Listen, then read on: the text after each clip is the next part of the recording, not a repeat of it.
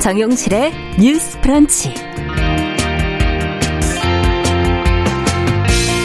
안녕하십니까, 정용실입니다. 국정감사 계절이 다가오면서 국회의원실과 피감기관들이 바빠지고 있습니다.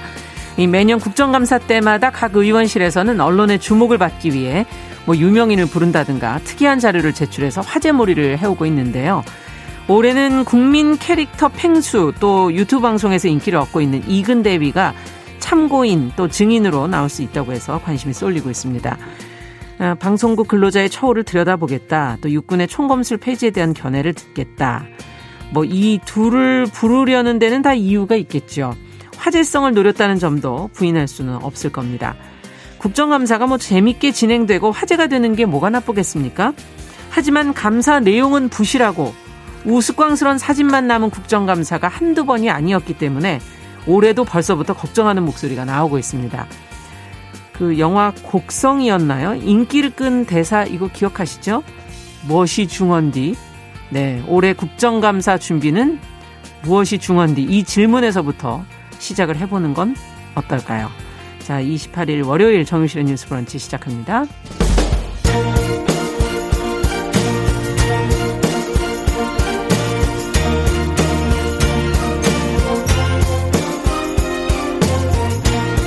여성의 감수성으로 세상을 봅니다. 케이비에스 일라디오 정용실의 뉴스 브런치. 여러분의 의견을 기다립니다. 문자는 샵 구칠삼공으로 보내주세요. 짧은 문자 오십 원, 긴 문자 백 원이 부과됩니다. 케이비에스 모바일 콩, 유튜브를 통해서도 무료로 참여하실 수 있습니다. 네, 정용실의 뉴스 브런치는 항상 여러분들의 의견을 소중하게 듣고 있습니다.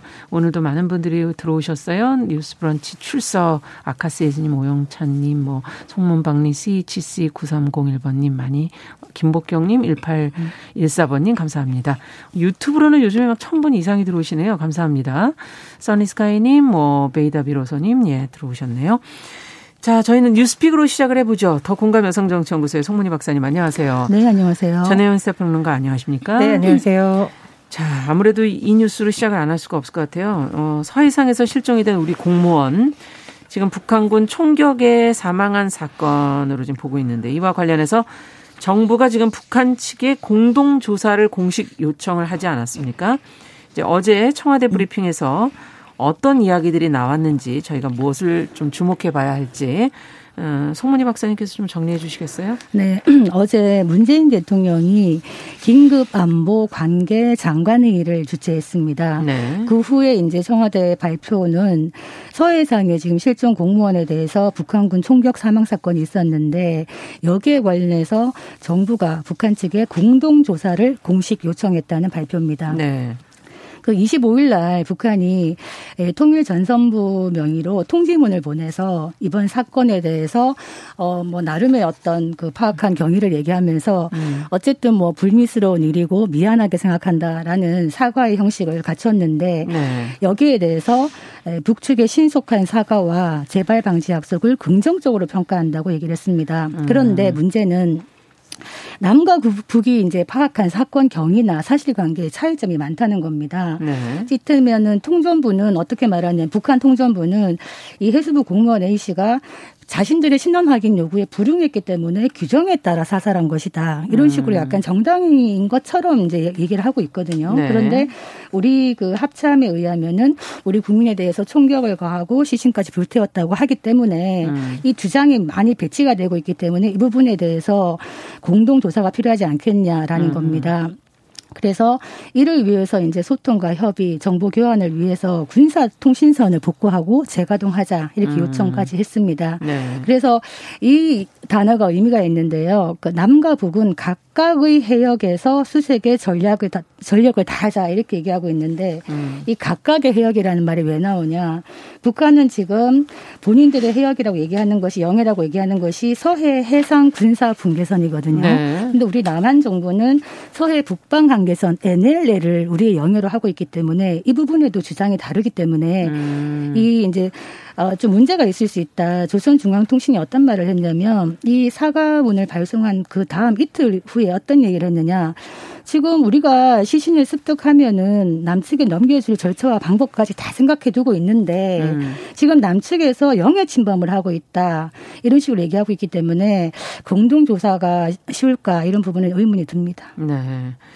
자, 어쨌든 지금 어, 앞서 얘기해 주신 것처럼 사과와 경고가 같이 있었다 이렇게 지금 말씀을 해 주셨는데요. 자, 우리 정부의 이 공동조사 요청 이거를 받아들일 것인가 성사가들이라 예상하시는지 어떻게 보시는지요?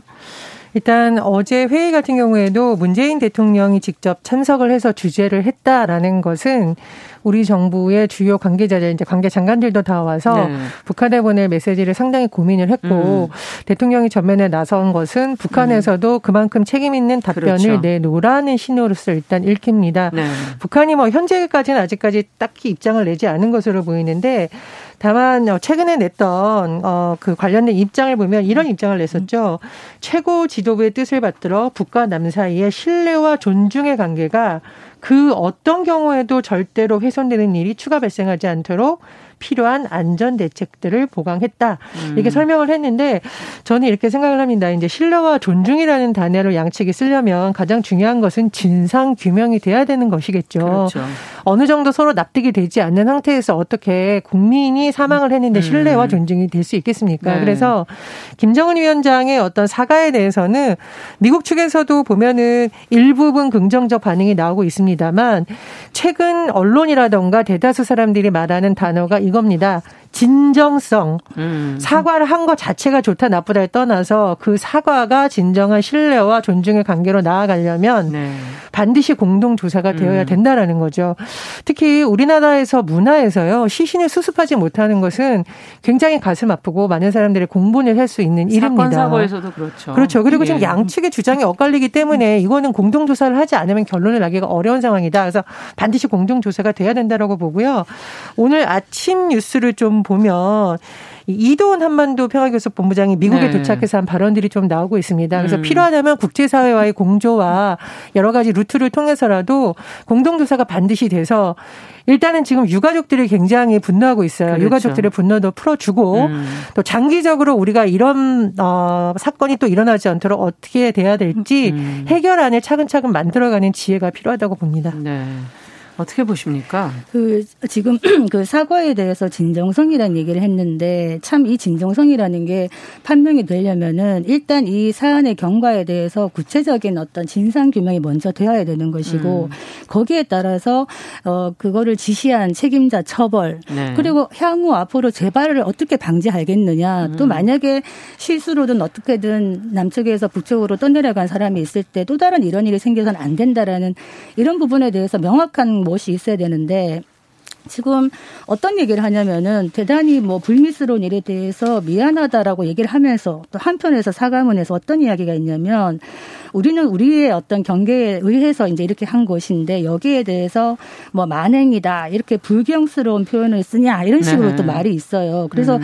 조금 이거는 다소 모순적이고 이중적인 행태이다. 그래서 음. 이 사과의 진정성이 좀 문제가 있을 수 있다. 이런 생각이 들고 공동조사라는 것이 지금 한국 정부가 얘기하는 공동조사는 공동 현장 조사가 아니라 공동조사라는 네. 말을 쓴 겁니다. 음. 이게 왜냐하면 차이가 있는 건가요? 현장 조사가 이루어진 적이 없습니다. 지금까지. 음. 그러니까 이천팔 년도에 그 박왕자 씨 피살 사건 났을 때도 네. 남쪽에서 공동조사, 현장 공동조사 하자 그랬더니 북쪽이 거부했었고요. 음. 그다음에 천안함 이천십 년에 천안함 예. 사건 났을 때는 또 북쪽에서 공동조사 제안을 했을 때 이명박 정부가 받아들이지 않았습니다. 그래서 양쪽 다 마찬가지였군요. 예, 이런 선례는 음. 없습니다. 선례가 없는데 이게 만약에 공동 현장 조사가 아니라 공동 조사 형식이라 그런다면은 음. 각각의 해역에서 남과 북이 만약에 네. 자기 얘기하듯이 하면서 조사를 하면서 소통, 협의, 정보 교환한다 이런다면은 공동 조사 형식으로 갈 수는 있겠습니다만. 문제는 이게 얼마나 실효성이 있겠는가 하는 음. 것이죠. 지금 사고가 난 후로 이제 며칠이 됐는데 해상에서 지금 이 말하자면은 부유물을 태웠든지 시신을 태웠든지 간에 이 찾는다는 것이 실제로 많이 어렵지 않겠는가 이런 얘기를 하고 있어서 북한의 공동조사에 대한 이야기보다는 국제적인 차원에서 공조를 해서 조사를 제대로 하는 것이 진상규명의 첫 출발이 아닌가 이런 생각이 들고 네. 하나 놓치지 말아야 될 것이 지금 영해 침범 이런 얘기를 하는 것이 네. 항상 남북 간의 문제가 되었던 엔엘엘 네. 이 부분에 대해서 또 얘기를 하는 것이라 네. 이 부분에 대해서도 좀 명확하게 할 필요가 있습니다. 우리가 음. 구일구 합의 때 이 북방 한계선 엔엘엘을 평화 수용으로 조성하자라고 명시는 했습니다마는 이거 그냥 선언적인 의미에 그치고 있거든요. 네. 그래서 지금 일, 이차 연평해전이라든가 천안함이라든가 이런 모든 것들이 이 중간 지역에서 주로 벌어지고 있기 때문에 앞으로도 이런 충돌 소지를 없애려면은 이 부분에 대한 명확한 어떤 규정이 필요하지 않겠나 생각이 듭니다. 음. 네, 저는 뭐 동의합니다만 지금 당장 이것을 명확하게 합의안이 나오기가 쉽지는 않기 때문에요. 그렇죠. 이제 이건 중장기적으로 음. 우리가 풀어야 될 문제로 음. 놓고 지금 만약에 말씀해 주신 것처럼 공동수색을 해야만 사실은 신뢰할 수 있는 결과를 내놓을 수 있다. 그렇다면은 이번 안에 대해서만큼은 어느 지역까지 어떻게 할지를 잠정적 합의 또는 뭐 원포인트라고 하잖아요. 음. 이번에는 반드시 공동 수색을 해야 되기 때문에 네. 안보상의 대치가 아니라 그래서 정말 공동으로 수색하는 것에 대한 어떤 합의 노력은 계속 해야 된다고 봅니다. 그리고 저는 이제 군, 아, 뭐 군에 대해서 여러 가지 의문이 제기되는 부분은 우리 군에 대해서도 그분에 대한 점검은 필요하다. 음. 이거는 안보 보수나 여야의 문제가 아니라 예. 우리 국민의 안전이 위협받고 어쨌든 사살이 됐다라는 부분에서는 남과 북에서 이견이 없어요. 네. 그럼 그 과정에서 놓친 부분이 있다면 그 부분에 대한 진상규명도 역시 또 우리 정부 내에서 할 수 있는 문제가 있다면 그건 해야 되고요. 북한 같은 경우에도 굉장히 지금 추상적인 수준의 어떤 얘기만 하고 있지 아주 디테일한 그런 부분이 나오지 않고 없죠. 있습니다. 예. 그래서 양쪽 모두 어떤 구체적인 부분에 대해서 자체적으로 할 수 있는 조사, 공동으로 할 수 있는 조사 이 부분에 대해서는 최선을 다해야 된다고 봅니다. 그리고 지금 군 통신선 복구나 이제 재가동 같은 경우는 저는 필요하다고 보는 게 남과 북이 사실은 지금 전 세계 유럽 유례가 없는 대치 상황이잖아요. 그러면은 이번 사건을 놓고 해상 수색을 각각 벌이다가라도 또 충돌이 날 수 있다. 음. 그러니까 본질적인 것은 문제 해결을 하는 것인데 문제 해결을 위한 과정에서 또 충돌이 일어난다면 또 다른 문제가 발생할 수 있는 그렇죠. 것이죠. 음. 그래서 이 뭐 북한이 좋거나 마음에 들고 이런 차원의 문제가 아니라 음. 또 다른 충돌을 막기 위해서라도 통신선을 복구하고 재가동하는 것은 음. 일부분 필요하다고 필요하다. 봅니다. 네. 그 유튜브에서도 지금 베이다 비로소님도 어, 더 이상의 피해를 막기 위해서 군사 통신선 복구를 바란다 이렇게 지금 올려주셨어요. 예. 뭐 지금 음. 남한과 북한 정부 순회 저기 지도자 간에 친서가 네. 왔다 갔다 이런 거를 이제 나중에 공개를 했는데 음. 그렇다면은 친서를 왔다 갔다 하는 루트가 있다는 것 아닙니까? 지금 군통신선이나 이런 거는 파기가 되었었지만은 음. 그렇다면은. 어, 우리 국민이 생명을 조금 더 우리가 지켜줄 수 있는 시한이 있었지 않을까. 좀 더 발빠르게 움직였다면 음. 어떤 채널을 가동하든 간에 거기에 대한 아쉬움이 굉장히 크다. 그래서 음. 결국에는 이 정부가 이 국가가 국민의 생명과 안전을 보호할 의지와 능력이 있느냐 음. 추후에라도 이런 부분은 명확하게 보여질 필요가 있다. 이거는 북한뿐만이 아니라 국제사회에도 한국 국민의 생명에 대해서 한국 정부가 이렇게 노력을 한다는 부분을 보여줄 필요가 있는데 네. 지금 뭐 문제는 예, 지금 한국 정부 같은 경우에 북한과의 관계가 사실 지금 경색되어 있는 국면에서 어떻게 보면은 파국을 막고 싶다라는 어떤 고민의 흔적은 제가 이해를 합니다만 음. 그렇지만 그것과 국민의 보호랑은 또 별개의 차원이 아니거든요. 네. 평화를 얘기합니다만 우리가 평화란 큰 대의를 얘기합니다만 이 평화를 왜 지키느냐. 결국 국, 국민의 생명과 안전을 지키기 위한 평화라는 것이거든요. 네. 그래서 국민 한 사람의 희생이 결코 작지 않고 가볍지 않다. 음. 이 부분에 대해서 엄중하게 봐야 되는데 북한 김정은 위원장의 사과에 대해서 이례적이다라고 얘기하면서 지금 국회 차원에서 대북 규탄 결의안조차 내지 못한다면은 음. 이거는 조금 국회가 할 일을 방기하는 게 아닌가 저는 그런 생각이 듭니다. 근데 국회 국방위에서 현안질의를 했었고요. 음. 규탄 결의안을 냈습니다. 그리고 음. 김영진 민주당 원내 수석 부대표가 음. 규탄 결의안 내지 말자는 거 아니다라고 거듭 강조를 하고 있습니다. 다만 사과를 한 이후에 어떻게 그러면은 우리가 지혜롭게 이것을 하는 것이 맞느냐라는 입장을 냈다라는 건 조금 보충 설명을 드리고요. 음. 저는 국민의 생명과 안전에 대해서 정부가 당연히 보호를 해야 되고 잘못한 부분이 있다면 네. 또 그 부분은 진상대로 밝혀져야 된다고 생각을 합니다. 음. 근데 지금 아마 이제 정치권에서 본회의라든가 무슨 긴급 현안 질의 문제를 음. 놓고 좀 문제가 일어나고 있는 것 같은데요. 어, 그런 것도 의미가 있겠습니다만 지금 국회 국방이라든가 외통이라든가 정보위가 가동을 충분히 할 수가 있습니다. 네. 그리고 오늘도 보니까 어, 외통이 회의가 열리가 있더라고요. 네. 그래서 그런 부분에서 심도 있는 논의가 될 수 있다고 보고 특히 국회 정보위 같은 경우에는 굉장히 고도의 정보를 다루는 곳이죠. 그래서 네. 일반인들에게 그 내용만큼은 국회 방송은 공유가 되지 않습니다. 네. 그렇다면 국회 정보위를 가동해서 하는 방법 또 국회 국방위를 통해서 현안을 파악하는 방법도 있기 때문에 이게 여야가 서로 싸우면서 오히려 국민들이 진실 알 수 있는 기회를 놓치지 않도록 그런 부분에 좀 지혜도 필요하지 않나 저는 그런 음. 생각입니다. 이게 이제 야당이 지금 뭐 일 인 시위도 하고 있고 이런 얘기를 하고 있는데 사실 이런 부분은 여야가 정쟁의 소재로 삼으면 안 되는 부분입니다. 네. 이거는 보수 진보 할 것 없이 국민의 생명에 달렸던 문제이기 때문에 사실은 한 목소리로 뭔가를 원보이스로 내야 되는 것이다. 그래서 제가 말씀드린 규탄 결의안이라는 거는 지금 이제 김정은 위원장의 사과문 형식이 오고 난 다음에 더불어민주당의 이제 입장이 약간 묘하게 갈리고 있는 것 같아요. 그러니까 사과문이 왔기 때문에 결의안을 내기는 내되 이 상황을 반영하는 결의안을 내겠다는 겁니다. 그렇다면은 결의안의 내용이 조금 더 누그러진 형태가 될 수밖에 없는 것이고 또 야당인 국민의힘 같은 경우에는 긴급 현안 질의를 해서 제대로 된 진상규명을 먼저 국민이 납득한 다음에 거기에 맞는 책임 추궁을 하는 결의안을 만들자 음. 이런 얘기이기 때문에 이 부분에 대해서는 서로 정쟁으로 갈 것이 아니라 사실은 국민의 생명이라는 데 포인트를 주고 서로 합의가 필요한 부분이 아닌가 이런 네. 생각이 듭니다. 저는 이제 남북 관계가 다른 나라와의 관계에 비해서 좀 특수한 점이 있는데 네. 이거는 북한이 잘해서가 아니라 현실적으로 상존하는 문제가 이번 공동조사를 정말 하려면 어쨌든 북한의 협조를 끌어내야 되잖아요. 네. 그런 부분에 있어서 아마 좀 여러 가지 고민이 지금 작용하고 있는 것 같습니다. 그런데 어쨌든 북한이 공동조사에 음. 응해야 될 것으로 보이고요.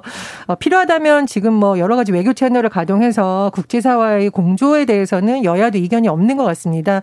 그런 부분에 있어서의 좀 많은 노력이 필요하다고 봅니다. 네, 그럼 여야 간에 이견이 없는 부분부터 해서 하나씩 접근해 나간다면 조금 더 길을 찾지, 찾을 수 있지 않을까 하는 그런 기대도 해보게 되고요. 자, 국민들의 그 어떤 바람이 좀 이루어질 수 있었으면 좋겠습니다.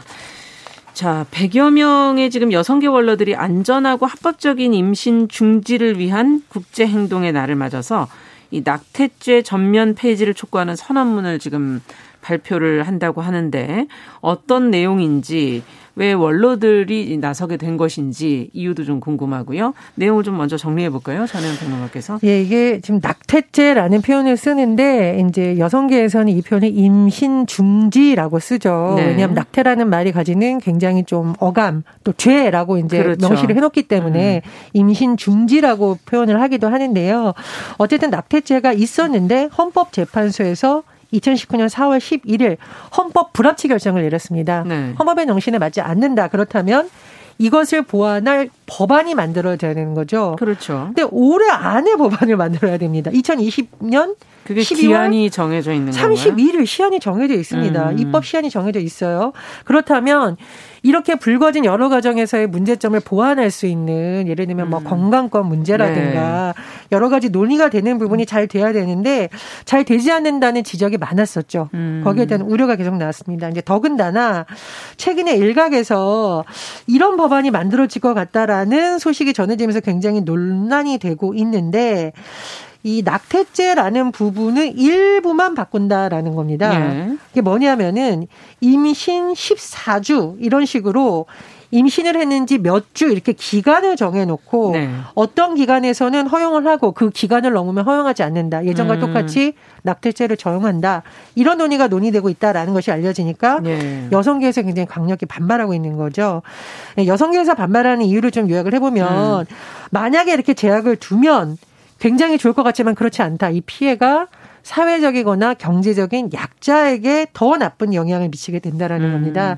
예를 들면은요, 결혼을 하고 뭐 정기적으로 산부인과를 다닌다던가 이런 여성들의 경우에는 본인이 임신한 사실에 대해서 빨리 알아차리는데 네. 청소년들, 특히 장애인들의 경우에는 상당수가 이것을 늦게 알아차리는 경우가 많다고 해요. 아. 예를 들면은요, 어, 전국 성폭력 상담소 협의회가 지난 칠월, 지난 팔월 성폭력 피해자를 대상으로 실태 조사를 좀 했어요. 예. 그러니까 이분들 같은 경우는 정말 불가피한 상황으로 이런 결정을 해야 되는 상황인 건데 네. 그냥 일반적인 일반인은 총 십칠 점 사 퍼센트라고 해요. 그러니까 십이 주 정도 해서 임신 중지한 비율이.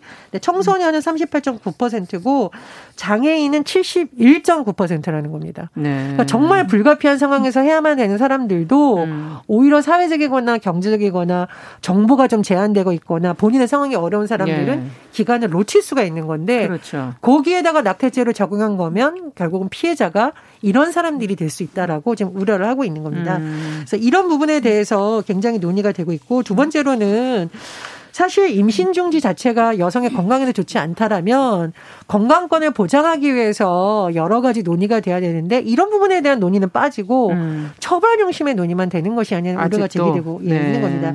그래서 호주제 폐지 운동을 함께한 여성 백인이 예. 이십칠 일 선언문을 냈는데요. 어, 낙태죄는 반드시 삭제되어야 되고 음. 이렇게 선택적으로 하는 방안 하지 말고 전면적으로 폐지를 해라. 그리고 안전한 의료 지원 체계를 같이 마련하라고 좀 촉구를 하고 있습니다. 네. 자, 지금 말씀해 주신 걸 들으니까 임신 주수가 언제냐에 따라서 지금 그걸 제한하는 쪽으로 지금 논의가 되고 있는 것 같다는 생각이 드는데 두 분의 생각은 어떠십니까? 그 법이라는 거는 명확성의 원칙이 중요한데요. 네. 임신 주수를 기준으로 한다는 거는 명확성의 원칙에 벗어날 수가 있습니다. 왜냐하면 네. 임신 주수를 따질 때 마지막 월경일을 기준으로 하거든요. 그런데 예. 실제로 이게 좀 불명확합니다. 마지막 월경일이라는 게 기억을 못할 수도 있고 그렇죠. 또 불규칙할 수도 있기 때문에 음. 거기에 따라서 어, 하루 이틀 상관으로 범죄가 될 수도 있고 안 될 수도 있다. 아, 그 명확성을 어긋나겠죠. 네, 네, 그렇고 또 하나 이제 임신 주수나 어떤 중, 그 중지의 사유를 따라서 허용한다거나 아니면은 임신 중지를 하지 않기 위한 어떤 상담을 의무화한다든가 네. 그리고 또 의무 숙려 기간에 두는 것 우리가 음. 왜 이혼할 때도 의무 숙려 기간 두듯이 네. 임신 중지에 있어서도 의무 숙려 기간 제도를 준다든지 음. 아니면은 파트너나 음.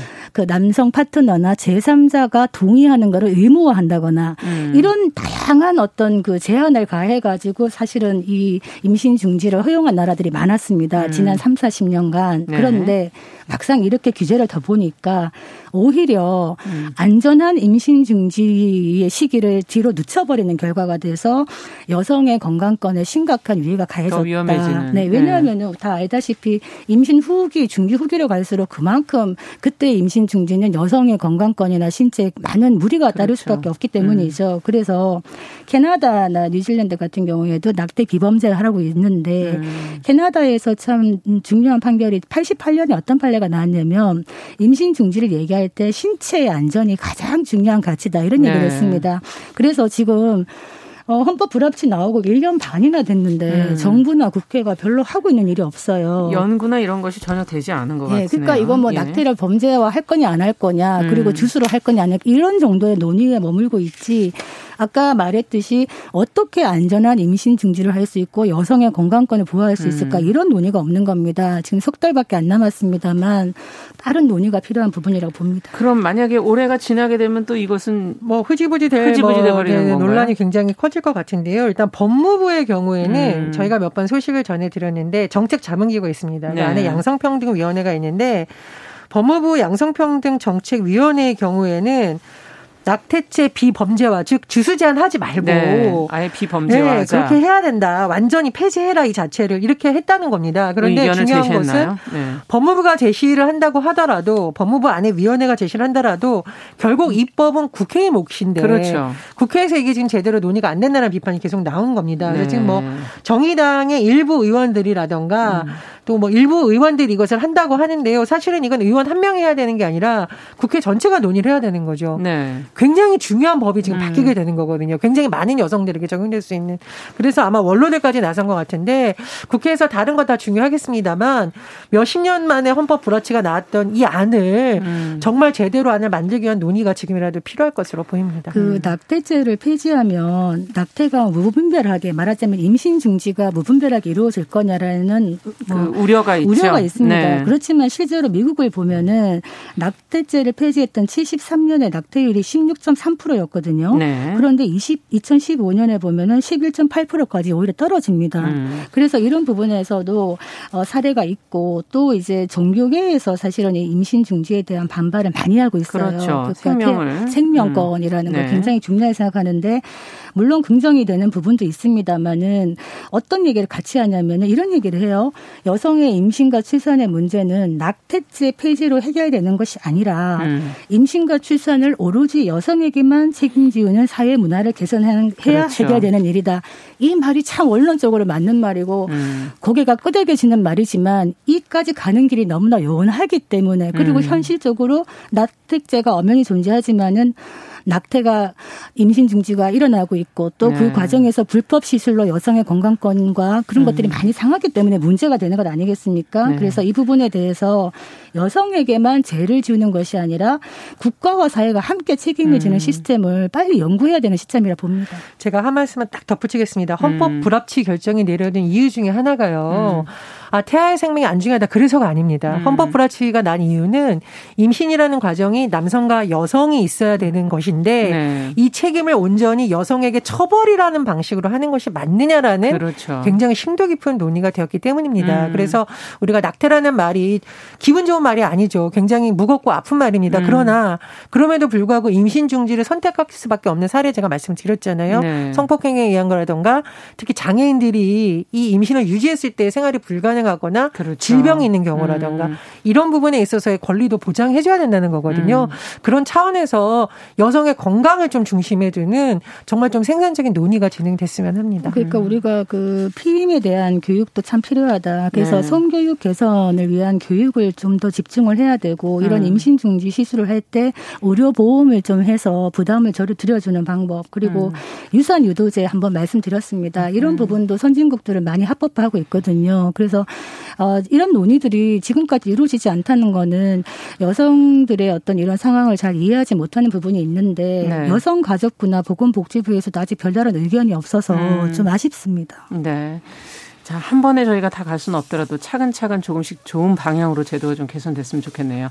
자, 오늘 말씀 여기까지 듣겠습니다. 감사합니다. 자, 뉴스픽 전혜연 평론가, 노공감 여성정치연구소 송문희 박사 두 분 수고하셨습니다. 자, 정용실의 뉴스 브런치 듣고 계신 지금 시각 열 시 삼십이 분이고요. 라디오 정보센터 뉴스 듣고 오겠습니다.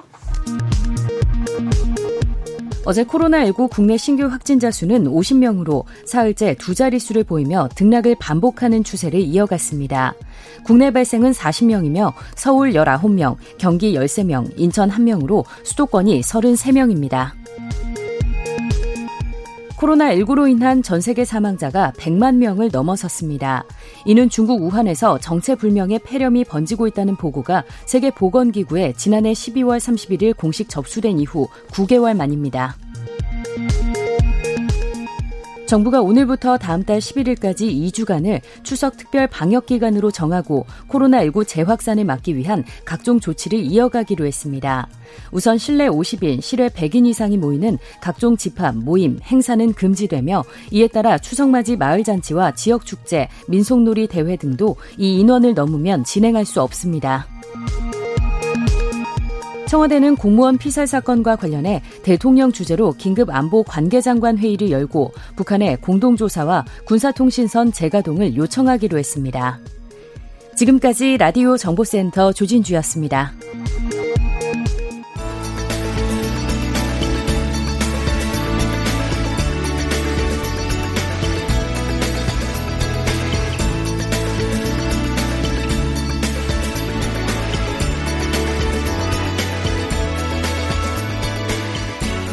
세상을 보는 따뜻한 시선 케이비에스 일 라디오 정용실의 뉴스 브런치 매일 아침 열 시 오 분 여러분과 함께합니다.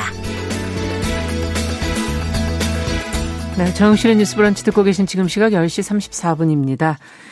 스포츠 분야의 폭력과 성폭력이 만연하면서 선수들의 인권을 심각하게 침해하고 있다는 우리 사회의 문제의식은 예전부터 조금씩 커지고 있습니다. 이 테니스 선수였던 김은희 코치와 쇼트트랙 심석희 선수 이 성폭력 피해를 폭로를 했고 올해는 또 트라이애슬론 국가대표 최숙현 선수가 폭력을 견디다 사망을 하면서 이 문제가 다시 한번 더 크게 공론화가 됐는데요. 한 언론이 최근 이십 년 동안의 스포츠 폭력, 성폭력 관련 판결문 백육십삼 건을 입수를 해서 사건의 심각성 또 양형 문제 등을 들여다봤다 그럽니다. 그래서 오늘 월요 인터뷰에서 이 얘기를 좀 자세히 들어보겠습니다. 오마이뉴스의 선대식 기자 전화 연결해 봅니다. 안녕하십니까? 어, 네, 안녕하세요. 오마이뉴스의 네. 선대식 기자입니다. 네, 반갑습니다. 네. 어, 백육십삼 건의 판결문을 입수해서 보셨다라고 앞서 말씀을 드렸는데 네, 네. 다 보신 후에 느낌을 그냥 한마디로 얘기하신다면 뭐라고 말씀하시겠어요? 어, 한마디로 하면 좀 참혹하다 이런 느낌이 좀 들었거든요. 네. 그 저희가 좀 보도도 계속 하고 있는데요. 피해자 대부분이 우선 미성년자예요. 네. 특히나 초등학생도 초등학생 선수도 많이 있거든요. 예. 가해자는 지도자 그러니까 체육 선생님이나 감독 코치 이런 사람들인데요. 음. 그러니까 학생 선수가 그러니까 초등학생 선수가 전적으로 이제 믿었던 사람한테 성폭력을 당하는 거고요. 그렇죠. 그리고 또 뒤에 얘기를 또 할 수도 있겠지만 어, 그 성폭력 피해 강도가 매우 높아요. 아. 그러니까 저희가 기사를 쓴 것 중에 하나가 어, 수년 동안 수백 회 성폭력을 저지른 코치가 있었거든요. 예. 네. 이제 판결문에 보면 잦은 폭행으로 저항하기 어렵고 네. 또 지도자는 아무래도 어, 진학, 선수 생명, 뭐 취업 등 그렇죠. 이런 부분에 절대적인 영향력을 행사할 수 있잖아요. 그래서 음. 저항은커녕 신고하기도 어려운 상황이기 때문에 음. 어, 이런 참혹한 상황이 좀 벌어지는 것 같아서 네. 좀 많이 안타까웠습니다. 네. 네. 믿었던 사람에게 그것도 강도가 상당히 높은 성폭행을 당했다라는 얘기를 듣는 것만으로 지금 힘든데요. 예, 예. 진짜 이 피해 사례들을 이렇게 하나하나 보시니까 네. 뭔가 유사하게 나타나는 경향성이라고 할까요? 뭐 이런 게 있던가요? 네, 네. 네. 그 이제 성폭 그 스포츠 성폭력은 이제 일반적인 성폭력과 좀 다른 특징을 띠고 있는데요. 네. 저희가 판결문도 분석하고 여러 전문가들 만났는데 가장 뭐 강조하는 말씀들이 이게 절대적인 권력 관계, 위력에 의한 성폭력 이런 부분을 많이 이제 말씀도 하시고 저희도 예. 이제 판결문에서 그런 부분을 많이 찾았거든요. 음. 어, 최근에 이제 우리 사회가 뭐 업무상 위력에 의한 성폭력 또는 권력형 성폭력 그렇죠. 이런 용어에 많이 익숙해졌잖아요. 네. 어 그런데 스포츠 성 스포츠계의 성폭력이 정말로 이 권력형 성폭력 가운데도 가장 센 권력형 성폭력이다. 아. 이렇게 좀 판단이 되더라고요. 예. 가장 심한 곳이다. 네. 예, 앞서 뭐 말씀드렸듯이 성인 남성과 미성년자 여자 학생 선수의 관계가 보통이거든요. 음. 예, 또 말씀드렸듯이 뭐 폭력 도 행사하고요. 네. 취업, 진학 이런 영향력도 행사를 하거든요. 음. 그 혹시 이 영화를 보셨는지 모르겠는데 사등이라는 영화가 있어요. 음. 거기에 어떤 얘기가 나오냐면 부모가 코치에게 이런 말을 해요. 네. 우리 아이 때려서라도 메달 따게 해주세요. 이런 부분이 나오는데 아. 그러니까 우리 사회가 이제 스포츠계 폭력에 대해서는 사실 둔감하거든요. 그렇죠. 어, 뭐 아이 잘 되라고 때리는 걸 수도 있지. 네. 뭐 이렇게 생각하고 실제로 또 그 학생 선수들도 그 조사를 해보면 폭력을 당한 다음에 어 내가 못해서 맞은 거다 이렇게 생각을 해요. 아 본인의 귀책 사유로 생각을 하는군요. 네네. 네. 그래서 그런 분위기에서 폭력이 정당화되는 곳이고요. 근데 이제 폭력이 아. 이제 학생 어린 여자 학생 선수에게는 그게 어 강력한 걸로 다가와요. 그러니까 저항을 할 수 없는 신고를 아. 할 수 없는 위력으로 다가오거든요. 그렇군요. 예, 그래서 우리가 알고 있는 뭐 정치 지도자에 의한 권력형 성폭력 음. 성폭력도 큰 문제긴 한데 스포츠계에서 어린 여자 학생 선수가 폭력이나 그런 어, 진학 취업에 절대적인 영향력을 행사하는 성인 남성 지도자로부터 당하는 네. 이런 성폭력은 어, 정말 절대적인 권력 관계에서 그, 발생하는 거다 그러네요. 이렇게 볼 수 있을 것 같아요. 절대 권력에다가 그것까지 정당화되고 있다 그러면 계속 그 속에서 지금 지내야 된다는 게 더 문제일 텐데 예, 앞서 네. 그루밍이라고 저희가 그런 표현을 하잖아요. 그루밍 성폭력. 네, 네. 그러니까 믿었던 어떤 사람, 의지했던 네. 사람에게 네, 네. 어, 이런 경우가 많고 이게 피해자가 가해자에게 정신적으로 길들여져 있기 때문에 정신적으로 네. 본다고 해도 이건 문제가 좀 심각하지 않을까 하는 그런 우려도 되고요. 네. 네, 네. 이게 판결에 영향을 주기도 한다면서요? 예, 그러니까 방금 말씀하셨듯이 이제 그루밍 성폭력은 이제 정신적 길들이기 뭐 이렇게 저희가 알고 있는데요. 또 제가 좀 전에 말씀드렸듯이 스포츠계에서는 폭력이 동반되다 보니까 네. 이게 신체적으로도 그렇고 정신적으로도 그렇고 이제 모두 길들여지게 되는 거예요. 네. 그래서 이제 이게 아까 말씀드린 참혹한 사건이 발생하게 되는 거고 이제 판결문에는 뭐 성놀이계 이런 표현이 들어간 판결문도 있거든요. 네. 근데 이제 보통 사람들이 좀 의아함이 생길 수 있어요. 이게 그루밍 성폭력에 대해서 많은 분들이 가지고 있는 의아함인데요. 예. 판사도 저희가 만난 판사도 이제 그런 말을 좀 했어요. 그게 예. 무슨 말이냐면 이제 그루밍 성폭력이 진행되는 와중에 가해자와 피해자가 사귄다거나 피해자가 가해자를 좋아한다는 뭐 메시지가 나오거나 아까 재판 과정에서 예, 예. 이런 게 증거로 제출될 때, 예. 네네. 그래서 이제 가해자는 이를 근거로 이게 성폭력이 아니다, 음. 합의에 의한 거다 이렇게 얘기를 하고 실제 판사들도 이런 사정을 보면 어, 이게 성폭력이라고 할 수 있을까 이런 생각을 실제로 한다고 해요. 아 다른 잣대로 예. 보, 그러니까 다른 예. 성폭력과 다른 기준으로 봐야 되는 거군요. 예. 이 문제는. 그렇죠. 그래서 이제 이게 그루밍 성폭력의 특징을 잘 이해하지 못한 거라고 할 수 있는데 저희가 음. 계속 제가 얘기하듯이 이게 피해자가 저항을 전혀 못하도록 폭력이나 권력관계를 활용하는 거거든요. 그러니까 그렇죠. 이게 저항을 못하는 건데. 이제 제삼자가 보기에 판단하는 사람이 보기에 이게 저항을 안 한 것 같은데 강제적이지 음. 않은 것 같은데 이런 판단을 하게 되는 거예요. 네. 그래서 이제 가해자에게 피고인에게 유리한 양형 사유로 어, 가해자 피고 가해자와 피해자가 사귀었다. 피해자가 아. 좋아하는 마음이 들어서 그런 과정에서 발생한 것이기 때문에 이건 피해자에게 유리한 양형 사유로 좀 삼는다. 이런 예. 부분이 좀 실제로 있습니다. 실제로 네네. 그런 판결문들이 있다는 말씀이시군요. 네. 실제로도 그렇고 저희가 음. 만난 판사도 실제로 그런 얘기를 좀 하세요. 아니 그렇다면 네. 이거는 결국은 이 그루밍 성폭력에 대한 이해가 좀 돼야 되고 예, 예. 사법부에 어찌 보면 인식이 좀 변화돼야지만은 이게 네, 변화가 오지 않을까 하는 생각도 예. 드는데요. 네네. 어떻게 보십니까? 어떤 변화가 필요하다고 보시는지, 어떤 노력을 해야 됩니까? 네네. 그, 우선은 그 스포츠계 성폭력에 대해서 좀 이해가 좀 필요한데요. 어, 그러니까 이게 왜 저항을 못하고 신고를 못하는지에 대한 이해가 좀 필요한 것 같아요. 예. 아까 그 말씀하셨듯이 저희가 그 김은희 테니스 코치 사건 말씀하셨잖아요. 그렇죠. 직접 만나보기도 했거든요. 예. 이분 같은 경우는 초등학교 때 성폭력 피해를 당한 다음에 예. 신고를 못하고 십오 년이 지난 뒤에 신고를 하게 됐어요. 예. 그러니까 이런 경우에는 사실 재판에 가더라도 그러니까 기소되는 것도 아마 쉽진 않을 거고 그렇죠. 재판에서 이렇게 유죄 판결도 쉬운 일이 아닐 텐데요. 네. 어 근데 이 사건 같은 경우는 이제 어 재판부에서 어 중징형을 선고를 했는데 예. 이제 그게 이제 이런 사정을 좀 이해했던 것 같아요.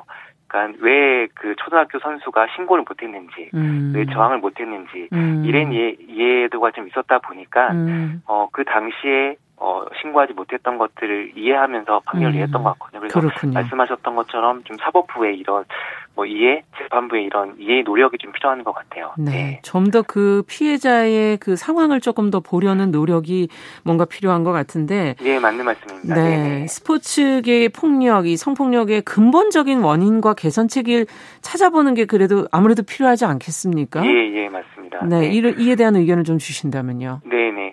그러니까 이런 말씀도 전문가들 이런 말씀도 많이 하시는데요. 이게 저희가 뭐 엄벌 이런 얘기 많이 하잖아요. 예. 디지털 성폭력 사건과 관련해서도 이게 양형 기준이 너무 낮다, 엄벌해야 된다 이런 말, 말을 많이 하는데요. 어, 스포츠계에서는 약간 다른 얘기 하시더라고요. 음. 엄벌도 중요한데 죄를 저지르면 반드시 처벌받는다는 분위기가 정말 중요하다. 음. 그러니까 이게 스포츠계 특성상 신고도 못하고 저항도 못하고 은폐되고 네. 이런 사건이 워낙 많다 보니까 넘어갈 수 있다고 생각하는군요. 네, 그래서 실제로 이제 어, 재판에 봐서 유죄를 받는 많은 분들이 음. 많은 사람들이 이런 얘기를 한다고 하더라고요. 나만 재수 없게 걸렸네. 아. 어, 내 주변에 많은 코치들도 그렇게 하는데 때리는데 예. 부모들도 때려서라도 해달라 어, 했는데 해달라게 해달라고 해서 내가 그렇게 때렸는데 아. 나만 재수 없게 걸렸네. 이러다 보니까 이게 아무리 사회에서 스포츠계의 폭력이 정말 심각하다. 스포츠인 건 네. 중요하다라고 해도 그게 잘 안 들리는 거죠. 그렇군요. 음, 왜냐하면 피해갈 수 있다고 생각하니까. 네. 그래서 스포츠 분야에서는 어, 정말 이게 죄를, 죄를 저지르거나 폭력을 행사하거나 성폭력을 저지르거나 아니면 인권을 침해하는 경우에는 처벌을 반드시 받는다. 그에 상응하는 처벌을 받아야, 받는다는 분위기가 좀 형성돼야 된다. 그렇기 때문에 음. 그래서 정부나 뭐 단체가 음. 좀 이런 노력을 더 해야 될 것 같아요. 네. 네, 알겠습니다. 앞으로도 기사를 계속 좀 써주시고 저희는 또 지켜보면서 네. 어떤 네. 부분을 더 개선해야 될지 고민해 보도록 하겠습니다. 네. 오늘 말씀 잘 들었습니다. 감사합니다. 네, 네 감사합니다. 네, 월요 인터뷰 오마이뉴스 선대식 기자와 함께 이십 년 동안의 스포츠 폭력, 성폭력 판결문에 담긴 사건의 심각성과 개선책에 대해서 이야기 나눠봤습니다.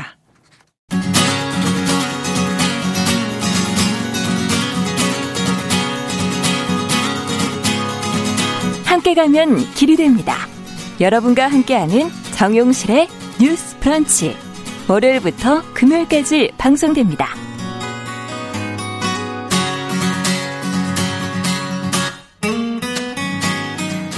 네, 정용실의 뉴스 브런치 듣고 계신 지금 시각 열 시 사십오 분 향해 가고 있습니다. 자, 몸도 마음도 좀 건강하게 잘 먹고 잘 사는 방법을 고민해보는 그런 시간이죠. 건강한 식탁. 오늘도 홍신혜 요리연구가 자리해 주셨어요. 어서 오세요. 네, 안녕하세요. 지금 이제 추석이 코앞이라서 아무래도 네. 명절 얘기를 안 할 수가 없고. 그렇죠. 명절에 네. 주로 먹는 것이 중요하기 때문에. 맞습니다. 명절 음식. 가든 안 가든 집에서라도 또 드시는 분들이 있거든요. 자, 명절엔 주로 먹는 거라는 말씀이 진짜 되게 크게 와닿는데요. 아니 그거 빼면 뭘 합니까? 그렇죠, 그렇죠. 근데 사실은 만나는 게 우선인데 네. 사실 만나는 거에 대한 의미가 지금 조금 네. 어렵지 않습니까? 그렇다 보니까 이제 먹는 게 많이 남아 있는 것 같아요. 아무래도 싸서 보내주시기도 하고 서로 그렇죠. 가까우면 갖다 주기라도 네, 하고 네. 그러고 싶은 지금 심정이실 그렇죠. 거예요. 네. 명절에 네. 음식이 넘쳐나는 게 오늘 그 얘기를 좀 해볼까 해요. 그래서 음. 네 재미있는 현상이에요. 사실 추석의 유래를 찾아보신 분들은 아시겠지만. 음. 몰라요. 음. 왜 이렇게 됐는 건지. 근데 그냥 네. 보름달이 휘영청 뜨고 그렇죠. 이제 이거를 약간 기념을 하는. 왜냐하면 우리가 원력을 이용해서 농사를 짓는 농경문화 사회였으니까. 네, 음. 그래서 그거를 기념하는 행사 같은 음. 걸 하던 게 지금까지 내려온 게 아닌가로 음. 추정을 하고 있는 거죠. 그리고 핵과일, 뭐 핵곡식 뭐 그렇죠. 이런 것들이 네. 그리고 또 이제 뭐 경기들을 많이 했었다 그래요. 게임. 아. 또 우리 되게 잘 먹고 잘 노는 민족이잖아요. 그래서 게임을 해서 진 네. 쪽이 이긴 쪽을 대접을 하는. 이야. 그런 데서 오는 풍습 어. 뭐 이랬는데 사실 지금은 약간 제사상 차례상 뭐 이런 거 외에는 위주에. 다른 건 다 어디 갔나요? 그렇죠. 그렇죠. 이렇게 네. 위주의 좀 명절 풍습이라는 게 생긴 게 음. 어, 최근인데 이거를 대부분은 잘 인지를 못하고 계시죠. 그렇죠. 네. 예. 근데 정말 차례상에 올리는 것만 남았다 뭐 우리가 그런 얘기했지만 올리기 위해서 정말 많은 걸 만들잖아요. 많은 걸 만들죠. 몇 가지나 음식 하세요 어. 올해? 올해는 저는 안 합니다. 아, 지금 안 왜냐면 저희는 가고 오고를 안 하기로 했기 아. 때문에. 근데 대부분은 했었죠, 그동안에. 그렇죠. 그동안에도 하고 사실 지금도 이제 음식만 해서 보내시는 경우들도 되게 많고. 그리고 추석 차례상이 좀 많이 하죠, 음식을. 네, 많이 하는데 네. 뭐 종류별로 따지면 사실 거의 열 가지 정도가 돼요. 네. 그리고 뭐 이름 어려운 것들 있잖아요. 뭐 식혜는 뭐 오른쪽에 놓고 뭐 그거 네, 뭐 홍동백석 뭐, 뭐 이런 것들. 좌우를 얘기하는. 네. 네. 네, 좌쪽에다가 뭐 육고기 놓고.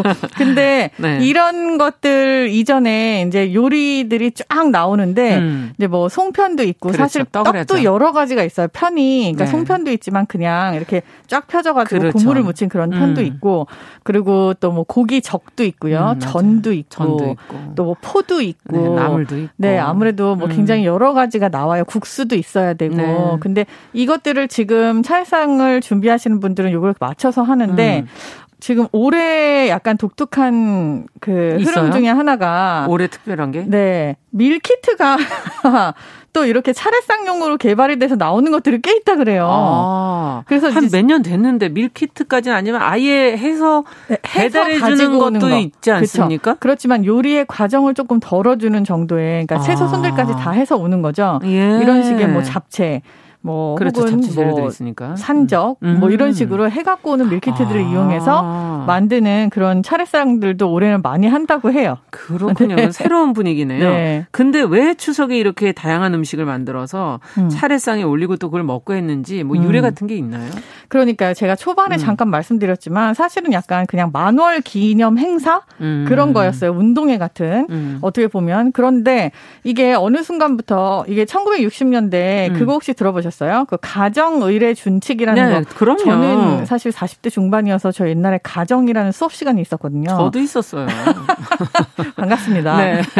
가정의례 준칙도 알아요. 네. 저는. 아 그렇죠. 가정의례 준칙에 네. 의거하여라는 말이 항상 등장을 해서 네. 뭐 그 당시에 뭐 밥을 어떻게 먹고 뭐 뭐는 어떻게 상을 그렇죠. 차리고 하는 것들에 대한 것들이 있었잖아요. 이때 추석 사례상 이야기도 이때 정리를 해요. 어. 근데 사실은 차례라는 단어를 그냥 살펴보면 차를 마시는 의례예요.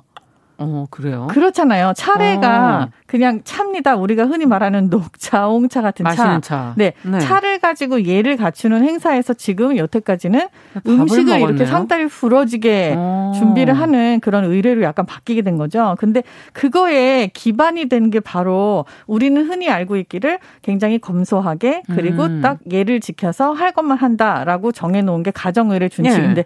그거가 이런 상다리 부러짐의 기본이 된 준칙이 된 거예요. 아니 이건 거예요. 이때 그 전에 그런 걸 좀 줄이자고 만든 거 아니었어요? 사실은 조선 시대 때는요. 오히려 그 이전에 그러니까 이렇게 뭐 만월 행사를 한다든지 뭐 게임을 음. 해서 뭐 음식을 나눠 먹는다든지 네. 아니면 음식을 하사를 해서 주로 우리가 명절 때는요. 음식을 하사를 해서 왕이 네. 저 밑에 사람들하고 나눠 먹고 그 사람들이 또 밑으로 내려서 나눠 먹고 아. 하는 음식들의 문화들이 있었는데 이거를 오히려 조선 시대 때에는 줄이자라고 얘기를 하는 시점에서 음. 일제 시대를 겪고 천구백육십 년대에 들어서면서 이렇게 상을 조금 차려서 조상들한테 뭔가를 기리는 그런 음. 것들을 하게 돼요. 특히 고임을 하는 형태 있잖아요. 네, 쌓는 거 말씀하시는 네, 이렇게 거죠. 앞에 이렇게 쌓는 거. 예. 돌상도 쌓지 않습니다. 고임이 돌상에는 없어야 돼요. 요즘엔 다 싸잖아요. 그렇죠. 근데 이게 잘못된 게 뭐냐면은 그 고임이라고 하는 거는 업적을 기리기 위해서 쌓는 거예요. 근데 그래서, 태어나자마자. 그렇죠. 태어난 업적이 되게 큰 거죠. 엄마가 힘들었죠. 열 달 동안. 그럼 엄마가 그 고임을 받으셔야 네, 되는데 어. 약간 이런 느낌이에요. 그래서 어떻게 보면은 우리가 차 한 잔에서 시작한 음. 예를 갖추고 그리고 조상을 기리거나 그때도 이제 간단하게 뭐 그렇겠죠. 유교 사상에 나오는 우리가 유교 때문에 지금 이 상다리 후러진다라고 음. 하지만 사실은 유교 사상이랑은 상관이 아. 없는 상차림들이에요. 아. 그래서 좀 약간 알고 보시면 뭐 송편이라든지 과일로 예. 충분하고요. 차례상은. 그러네요. 오히려 식구들이 나눠 먹을 수 있는 음. 우리끼리의 약간 축제 음식을 마련한다 정도로 하시는 게 좀 가볍게. 좋아요. 그 상 메뉴도 조금 저희가 변화시킬 수 있다 그쵸. 이런 얘기인가요? 그러니까 이게 절대 전통에 상반되는 게 아니에요.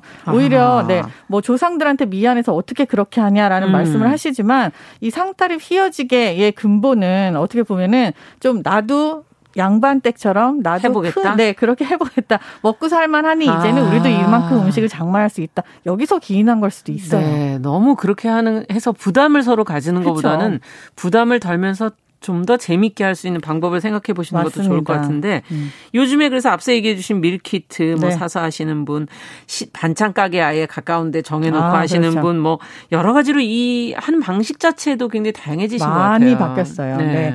뭐 반찬 가게를 이용하시는 것도 아주 음. 좋은 생각이고 사실 떡이 가장 먼저 발전한 상태 그러니까 음. 변화한 상태라고 보시면 떡이. 돼요. 옛날 같으면 이제 떡을 집에서 그걸 다 찧었죠. 맞아요. 근데 이제 지금은 방앗간이라는 게 생기고 지금은 떡집이라는 게 음. 생기고 심지어는요 떡이 쌀이 호화가 된 다음에 노화가 되기까지 굉장히 시간이 짧았었거든요. 음. 근데 송편도 찌고 나면 바로 먹었잖아요. 아, 그래요, 맞아요. 근데 지금 이제 냉장 냉동 기술의 발달로 냉동을 해놨다가 다시, 다시 이거를 쪄가지고 먹으면은 다시 재화 이렇게 너무 하고. 맛있어요. 네, 또 쫀득쫀득하게 다시 네. 되고 그리고 또 심지어는 어떤 기술로는요 떡을 음. 이렇게 잘 닫아 놓으면은 삼 개월 동안 그대로 유지가 되는 떡들도 있어요. 방부제가 들어간다. 삼 개월. 네, 자세한 기술은 다음 네. 시간에 알려드리도록 하겠습니다. 알겠습니다. 근데 이 명절 음식이라는 게 항상 정성이 있어야 된다. 어르신들이 아. 그러시기 때문에 그 만드는 과정에 허리가 휘지 않습니까? 이 정성도 쉽게 저는, 하는 건 없나요? 그러니까 지금 쉽게 하는 법을 말씀을 네. 물어보실 것 같아서 그렇지만 사실 이 정성에 대한 단어도 명절 네. 음식이랑 같이 연결되는 게요. 네. 사실 이게 가문이랑도 뗄 수가 없어요. 가문. 네, 이게 남자 집안 성씨가 아닌 네. 며느리들, 그러니까 음. 여자, 그러니까 다른 집안 식구가 시집을 온 사람들이 요리를 해서 그러네요. 제사를 남자들이 지내게끔 제공을 한 거잖아요. 네. 근데 이거를 여자들은 제공만 하고 사실 뒤에서 조금 먹거나 음. 나중에 같이 즐길 수 있는 그거였지 제사 음식 자체를 정식으로 올리고 이거를 음. 핸들링하는 사람들은 다 그 집안 남자들이요. 그렇죠. 같은 성씨들. 절도 남자들이 그렇죠. 하지 않습니까? 이 남자들 입장에서는 본인들이 만들지 않아도 되는 음식에 관해서 어. 정성이라는 단어로 표현을 할 수 있는 아. 그런 권리가 생겼었던 거죠. 예. 지금 뭐 누가 정성 요리를 직접 하면 누가 정성을 안 기울입니까? 대충 하면 본인도 못 음식이 먹는데. 안 되죠. 뭐. 그러니까요. 예.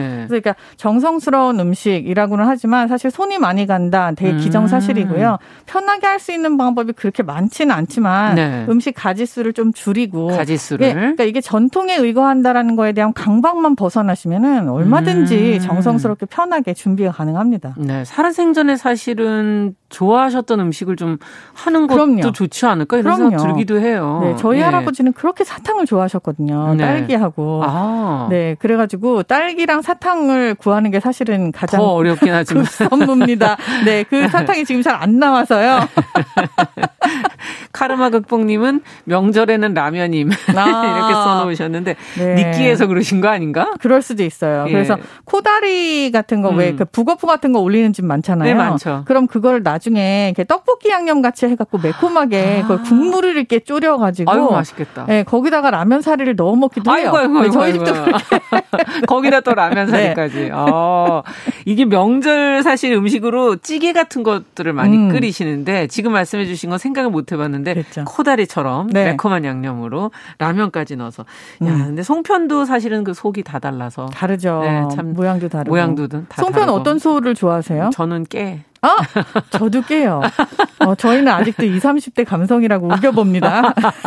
네, 이제 나이 먹으면 콩으로 바꿔야 되는데. 아, 그러니까요. 콩이 몸에 좋은데. 콩이 좋다고는 한데 저는 아직은 네. 네, 깨랑 거피팥 혹시 아세요? 껍질 깐 팥. 아. 그게 이제 안에가 약간 하얗게 뭉그러지는. 그렇죠, 그렇죠. 근데 이제 그걸 설탕 넣고 졸여가지고. 달달하니. 네, 그렇게 해서 먹기도 하거든요. 예. 그것도 맛있죠. 아, 오늘 얘기하다 보니 시간이 다 갔는데 명절이 아직 네. 바로 코앞인데. 코앞입니다. 네. 준비하시느라 다들 고생이 많습니다. 파이팅입니다. 네. 오늘 이야기는 여기서 마치겠습니다. 홍신의 요리 연구가와 함께 건강한 식탁, 명절 음식 주제로 이야기 나눠봤습니다. 가서 이제 하셔야 되잖아. 어, 네. 저도 올해는 많이 안 합니다. 네, 줄여서 올해는 조용 조용히 지냈으면 좋겠습니다. 감사합니다. 네, 감사합니다. 자, 정용실의 뉴스 브런치 월요일 순서 여기서 마치고요. 저는 내일 열 시 오 분에 다시 찾아뵙겠습니다. 감사합니다.